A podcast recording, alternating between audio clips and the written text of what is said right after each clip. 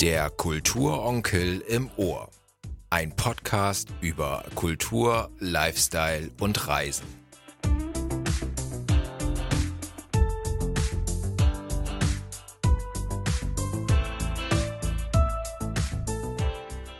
Der Schriftsteller Christoph Magnussen beherrscht die Gabe, gut lesbare und anspruchsvolle Romane zu schreiben, die auch noch etwas über unsere Zeit erzählen.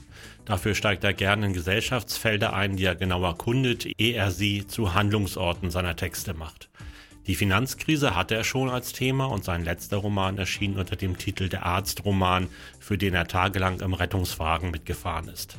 In seinem aktuellen Buch Ein Mann der Kunst nimmt er die Kulturszene und das Bildungsbürgertum aufs Korn.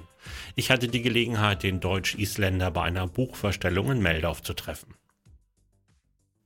Herr Magnussen, worum geht's in Ihrem Roman?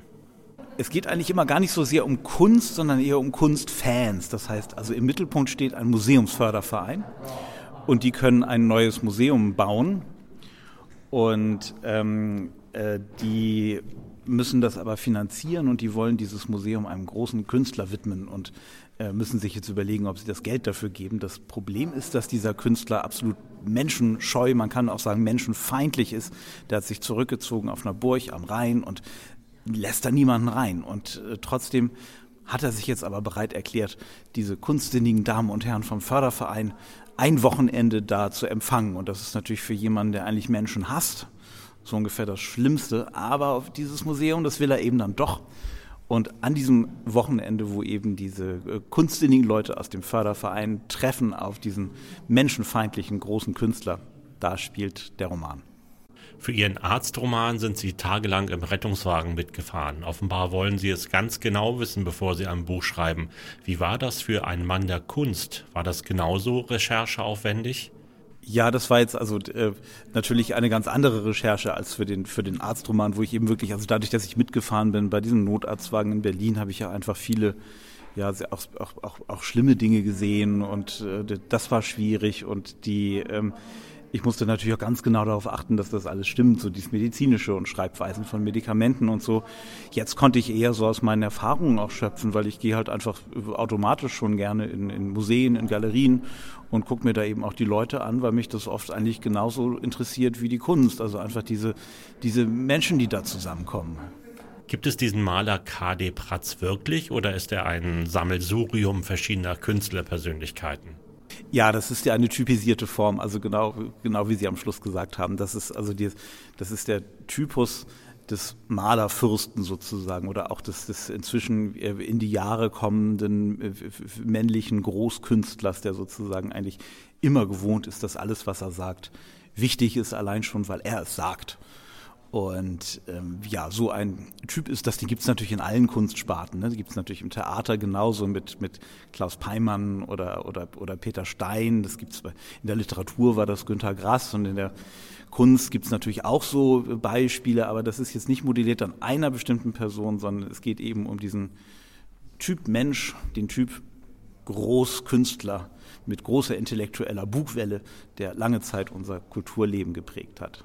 Wodurch wurden Sie überhaupt zu der Geschichte inspiriert? Da war wirklich der Anfang eben dieses Interesse an diesen Kunstfans. Also man kann auch sagen, wenn es im Arztroman darum ging, was, ähm, was sichert unser Überleben, wenn wir krank sind, dann geht es hier darum, was tun wir eigentlich, wenn wir gerade nicht krank sind und also glücklicherweise nicht gerade den Notarzt brauchen sozusagen.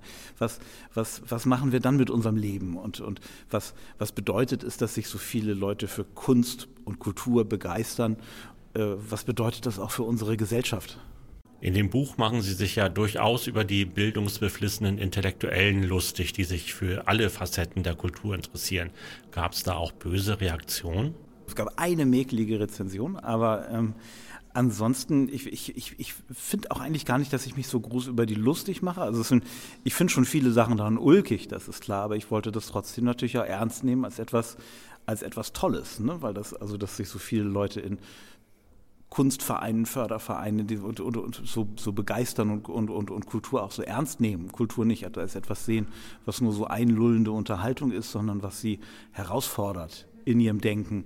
Das ist, glaube ich, eine ganz, ganz wichtige äh, Grundlage unseres ganzen Kulturlebens. Das hält das am Laufen. Und das, ähm, das wollte ich schon auf der einen Seite äh, einfach mal diesen Leut, diese Leute in einem Roman vorkommen lassen, also ein bisschen eine Hommage natürlich auch schreiben. Ähm, auf der anderen Seite hat das natürlich einfach sehr viele ulkige und lustige Sachen. Aber äh, was ich eben interessant finde, ist, dass gerade die Reaktionen auf den Roman so unterschiedlich sind. Manche sagen, das ist wirklich eine bitterböse Satire auf den Kunstbetrieb. Also manche lesen das so, ich nicht. Andere sagen, es wäre so das menschenfreundlichste Buch, was sie je gelesen haben. Und das ist natürlich toll, wenn man also diese beiden Aspekte so äh, hat und sieht, das ist ja das Tolle an Literatur. Leute lesen es halt nicht alle gleich. Sie haben eigentlich Kirchenmusik studiert und sind dann durchs Übersetzen und übers Theater zum Schreiben gekommen. Was fasziniert Sie daran? Anfangen zu schreiben tun ja viele und das kommt, kommt sicherlich auch irgendwie aus meiner, aus meiner isländischen Herkunft. Also mein Vater kommt ja aus Island und ich bin auch sehr geprägt durch die Familie dort. Und die Isländer sind eigentlich sind begeisterte Geschichtenerzähler. Und das habe ich eigentlich von Kind auf schon so quasi gelernt. Wenn man in der Familie irgendwie, wenn, wenn man wollte, dass die Leute einem zuhörten, dann musste man eine Geschichte erzählen. Und ähm, anfangen zu schreiben tun dann ja aber viele. Ich glaube, die Frage ist eher, warum ich nicht wieder aufgehört habe damit. Äh, weil das tun dann ja eben auch die meisten. Und das, das liegt, glaube ich, daran, dass, äh, dass mich das einfach bis heute begeistert. Also einmal diese Möglichkeit, äh, wirklich alle Geschichten erzählen zu können, die man erzählen will, weil man es einfach auf dem Papier alle Welten erschaffen kann. Man muss nicht Gedanken sich darum machen, wie im Film, kostet das jetzt mehr, wenn ich es irgendwie in, auf drei verschiedenen Kontinenten spielen lasse. Äh, und was ich eben an der Literatur auch so wunderbar finde, sind diese Möglichkeiten zum, zum Perspektivwechsel. Man ist, man, man ist in den Köpfen von anderen Leuten drin und ähm, das finde ich also auch als Leser toll, genauso wie als Autor. Also diese Möglichkeiten, ganz andere Welten kennenzulernen. Und das tue ich eben auch bei der Recherche. Und das finde ich bis heute super am Schreiben. In dem Buch geht es auch darum, was Kunst kann und soll. Was soll Ihrer Meinung nach Literatur bewirken?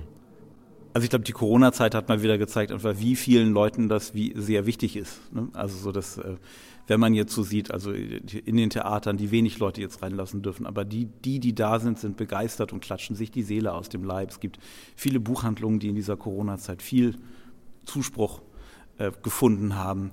Das heißt, es äh, zeigt mal wieder, dass die Leute ohne das nicht leben wollen. Christoph Magnussen, vielen Dank für das Gespräch. Und nun hören wir noch mal rein in den Roman, gelesen vom Autoren selbst mit freundlicher Genehmigung des Antje Kunstmann Verlages. Ich fange jetzt einfach mal an zu lesen. Ich lese jetzt erstmal nur so ein kurzes Stück.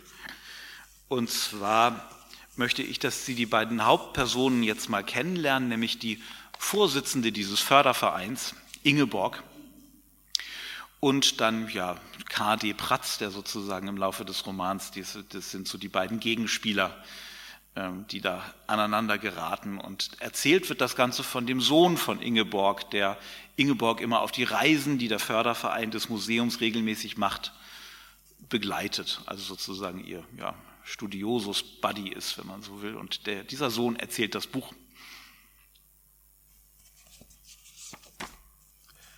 Für Kunst ließ meine Mutter alles stehen. Sie liebte Bilder, Gemälde, Arbeiten, Installationen, Skulpturen, Farben, Materialien, Ausstellungen, Kataloge, Museumscafés. Andere Kinder wurden von ihren Vätern mit zum Fußball genommen. Sie handwerkerten oder sahen sich Gebrauchtwagen an, doch dafür hätte ich einen Vater gebraucht. Ich war in Galerien und Museen aufgewachsen, mit dem Kinder-Audio-Guide als ständigem Begleiter. Schon damals war ich fasziniert davon gewesen, was im Gesicht meiner Mutter passierte, sobald sie ein Museum betrat. Alles, was sie im Alltag beschäftigte, war weg.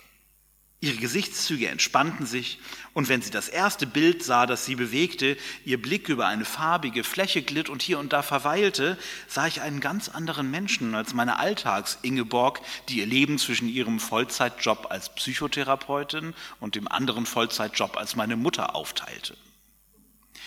Es ist wohl ein wichtiger Moment im Leben eines jeden Kindes, zum ersten Mal zu erleben, wie die Eltern, die man ja in der ersten Zeit als allmächtig ansieht, völlig aus dem Häuschen geraten, ohne etwas dagegen tun zu können, gewissermaßen selbst wieder zu Kindern werden. So war es mit meiner Mutter und der Kunst, von der sie eigentlich alle Formen liebte, vornehmlich aber das Schwierige. Ingeborg wollte nichts leicht verdauliches. Sie wollte herausgefordert werden. Je rätselhafter, verschwurbelter, sperriger, provokanter ein Werk war, desto mehr beschäftigte sie sich damit, ging immer wieder hin, hörte bei Führungen zu, las, was sie finden konnte. Die Kunst, Konsti, hatte sie schon zu mir gesagt, als ich noch sehr klein war, zwingt uns anders zu denken, anders zu sein. Das Lieblingsmuseum meiner Mutter war das Museum Wendevogel in Frankfurt, das direkt in einer am Main gelegenen, überkandidelten Fabrikantenvilla aus dem 19. Jahrhundert Werke zeitgenössischer Künstlerinnen und Künstler zeigte und in den letzten Jahren so beliebt geworden war, dass es inzwischen vor den Ausstellungseröffnungen Vorpremieren geben musste und vor den Vorpremieren noch ein Preview. Als im Museum Wendevogel vor 25 Jahren ein Förderverein gegründet wurde, wurde Ingeborg sofort Mitglied. In diesem Kreis kamen Freunde der Kunst zusammen, um das Museum zu unterstützen. Die einen spendeten viel Geld und ließen sich dafür hofieren, die anderen halfen ehrenamtlich beim Getränkeausschank bei den Eröffnungen. Als meine Mutter vor einigen Jahren, wie sie sich ausdrückte, quasi in Rente ging, kandidierte sie zur Wahl der Vorsitzenden und wurde, wenn auch knapp, gewählt. In ihren ersten Jahren als Vorsitzende des Fördervereins ging alles seinen normalen Gang. Doch dann geschah etwas, das Ehren, Ingeborgs Ehrenamt aufregender machte, als sie es sich jemals hätte träumen lassen. Margarete Wendevogel starb, die letzte lebende Erbin der Fabrikantenfamilie, und das Museum erbte ein Grundstück, eine große freie Fläche, die direkt neben dem Museum lag. Ingeborg sah die große Stunde ihres Engagements gekommen. Das Engagement, das nun endgültig zu ihrem Lebensmittelpunkt geworden war. Stell dir vor, Konsti, ein Grundstück, ein neues Gebäude. Wir bauen da etwas ganz Modernes hin, als Kontrast zu dieser ollen Patriarchenvilla, was wir da alles zeigen könnten. Und Ingeborg hatte auch sofort eine Idee, was das sein sollte. Der Neubau sollte dem Werk eines einzigen Künstlers gewidmet sein, K. D. Pratz. K.D. Pratz war der erste Künstler, dessen Namen ich als Kind gekannt hatte. Meine Mutter war seit 40 Jahren Fan. Sie hatte seinen Aufstieg mitverfolgt äh, zum Weltstar, der in den Top Ten aller Listen der teuersten und bedeutendsten Künstler unserer Zeit stand. Das Museum Wendevogel hatte das große Glück, eine umfangreiche Sammlung von seinen Arbeiten zu besitzen. Dass K.D. Pratz dem Museum fast freundschaftlich verbunden war, war außergewöhnlich, galt er doch als schwieriger Mensch. Inzwischen Ende 60 war einer der letzten verbliebenen Oldschool-Künstler, der sich von Anfang an jeglicher Vereinnahmung durch den Kunstbetrieb verweigert hatte und allgemein als sperrig galt und zu keiner Gefälligkeit bereit. Kurz, er war offenbar ein ziemliches Ekel. Seit über 20 Jahren lebte er zurückgezogen in einer Burg im Rheingau. Wenn er einmal auf Presseanfragen antwortete, per Rückruf über Festnetztelefon oder handschriftlich per Postkarte, waren das Schimpftiraden gegen alles, was der heutigen Zeit lieb oder zumindest teuer war. Gegen Handys, E-Mails, E-Zigaretten, E-Autos, vegane Ernährung und am liebsten gegen das Internet an sich. Erst vor einigen Monaten hatte ich in der Zeitung gelesen, dass KD Pratz eine Drohne abgeschossen hatte, die, wie er wahrscheinlich glaubte, von Paparazzi in der Nähe seiner Burg in die Luft geschickt worden war. Später stellte sich heraus, dass es sich bei der Drohne um das Geburtstagsgeschenk eines elfjährigen Mädchens aus Lorchhausen gehandelt hatte, das an dem Abend mit sehr beleidigtem Gesicht in den Nachrichten zu sehen gewesen war. Von KD Pratz war zu der Sache keine Stellungnahme zu bekommen. Obwohl es Ingeborgs Idee gewesen war, den Museumsneubau einem einzigen Künstler zu widmen, gab Museumsdirektor Michael Neuhuber die Idee sofort als seine eigene aus. Es war ja auch geradezu logisch. KD Pratz war weltberühmt und produzierte dennoch hier in der Region Rhein-Main. Es war Handkäse, aber global. Und er war nicht nur ein Künstler, sondern ein Symbol, und zwar für alles, für die Kunst, die Intellektualität, den Typ des Künstlers, der vom Feuilleton bis zum Boulevard, von den Museen über die öffentlichen Plätze bis ins Fernsehen und in Kneipengespräche überall präsent war. KD Pratz war, was die Menschen an der Kunst liebten und hassten. Der Roman Ein Mann der Kunst von Christoph Magnusson ist erschienen im Antje Kunstmann Verlag und erhältlich in eurem Buchladen des Vertrauens. Und das war's auch schon mit der ersten richtigen Folge von Der Kulturonkel im Ohr. Ich hoffe, euch hat's gefallen. Wenn ja, dann sagt es weiter oder hinterlasst einen Kommentar. Und vergesst nicht, diesen Podcast zu abonnieren. In der nächsten Folge unterhalte ich mich mit dem Autoren Klaus Alberts über sein neues Buch Dittmarscher Freiheit.